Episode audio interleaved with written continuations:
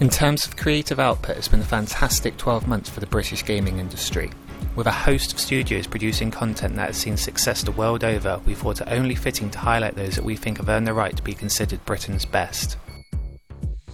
Based on quality and quantity of output, commercial and critical success, as well as innovation, here are our top 10 UK development studios for 2009.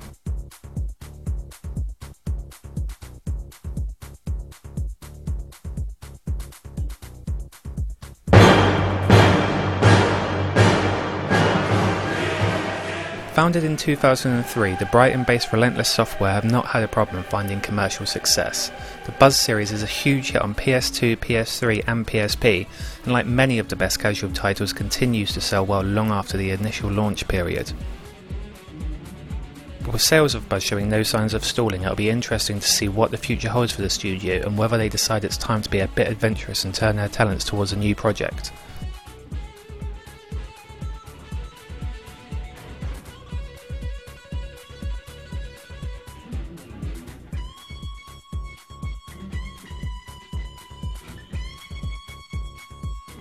With the Football Manager series showing no sign of weakening, Sports Interactive are undoubtedly the granddaddy of studios when it comes to producing sports management sims.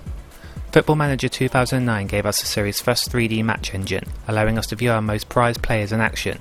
And with a massively multiplayer Football Manager Live going down a storm with fans, Sports Interactive are surely one of the UK's most beloved studios and one currently right at the top of their game.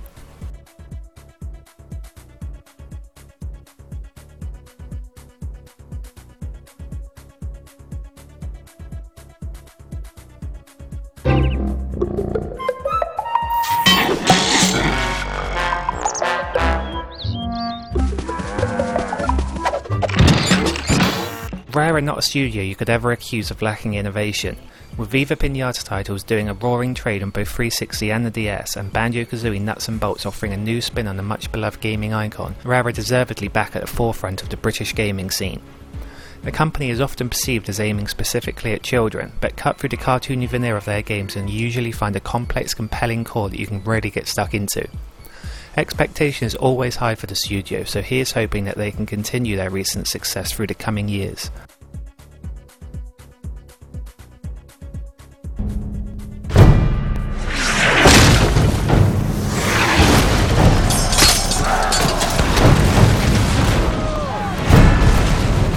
If anyone knows how to make a good strategy game, then it's the Creative Assembly.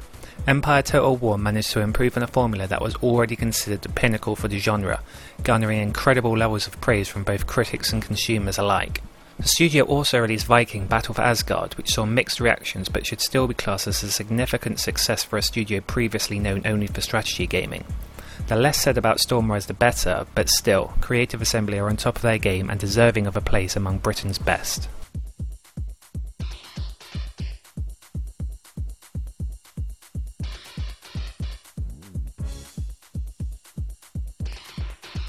Rounding out part 1 are Criterion Games, who, despite not having released a new game in the past 12 months, have barely been out of the spotlight. Criterion have set new levels of expectation when it comes to post launch support, with Burnout Paradise almost unrecognisable from the game that launched on day 1.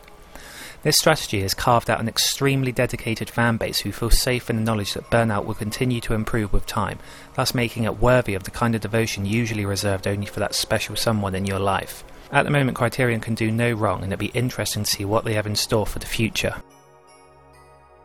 Thanks for watching part 1 and make sure you stay tuned to 8waymovement.com for part 2 this coming Monday.